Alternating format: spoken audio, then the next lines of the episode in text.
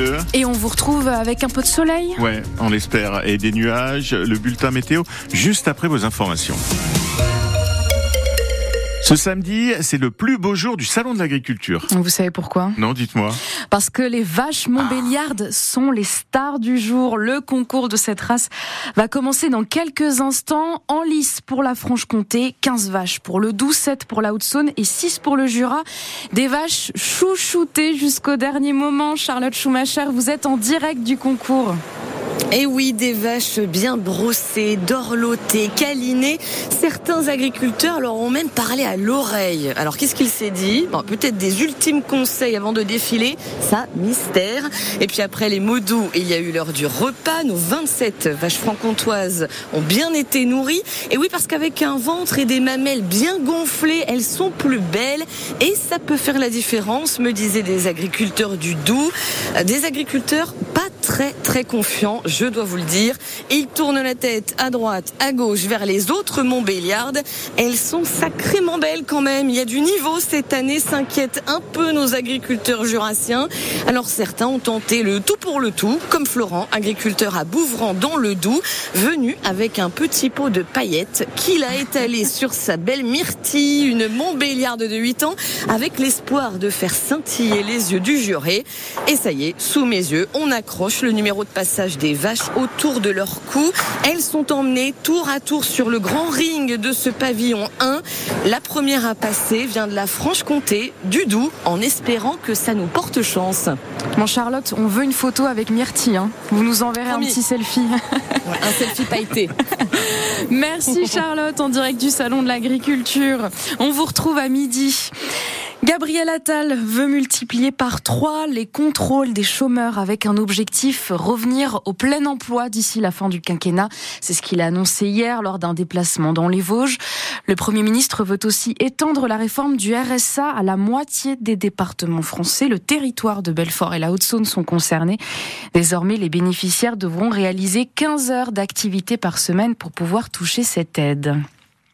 Des glaciologues et des géologues lancent un cri de détresse. On ne nous écoute pas, nous les scientifiques, car pour la troisième année consécutive, le niveau des glaces de l'Antarctique a atteint son niveau le plus bas, avec les conséquences qu'on connaît déjà, l'élévation du niveau de la mer ou encore le changement de salinité des océans, c'est la teneur en sel. Ça nous semble loin, mais ce qui se passe en Antarctique nous affecte tous, rappellent les géologues. Les salariés de But réclament de meilleurs salaires. Ils étaient mobilisés hier avant la dernière réunion de NAO, ce sont les négociations annuelles obligatoires sur les salaires. Une dizaine d'employés du magasin de Sévenant ont débrayé. Selon les syndicats, ce magasin a connu une quinzaine de départs non remplacés depuis un an et demi. Alors pour Roméo Bruno, délégué syndical CFTC et élu au CSE, ça a des conséquences directes sur les salariés qui restent. En gros, le travail est fait et l'argent est là. Donc le problème, c'est que pour eux, il n'y a pas de panique à bord. Même s'il n'y aurait qu'une personne dans un certain dépôt, euh, je sais qu'en France, il y a des fois plus de magasiniers, il n'y a qu'un chef de dépôt. Aujourd'hui, ça ne dérange pas but.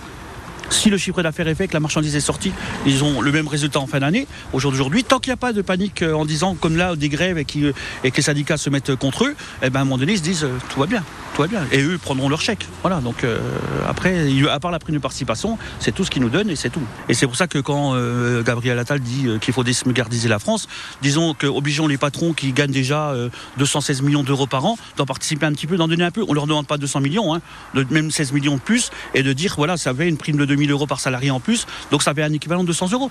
Mais ces gens-là, ils veulent pas l'entendre. Et euh, les syndicats prévoient une prochaine grève le 9 mars.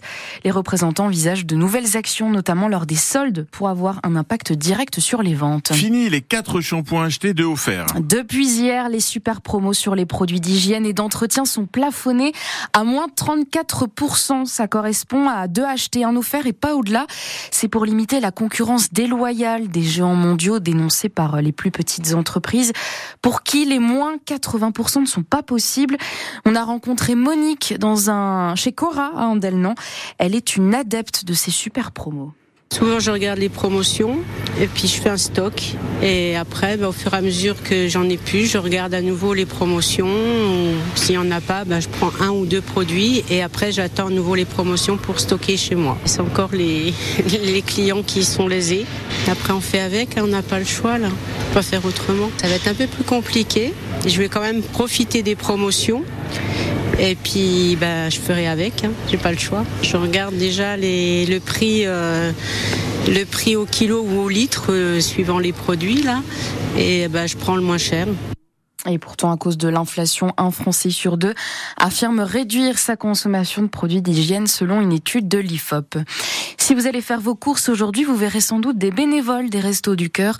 Ce week-end, l'association organise sa grande collecte nationale denrées alimentaires, produits d'hygiène.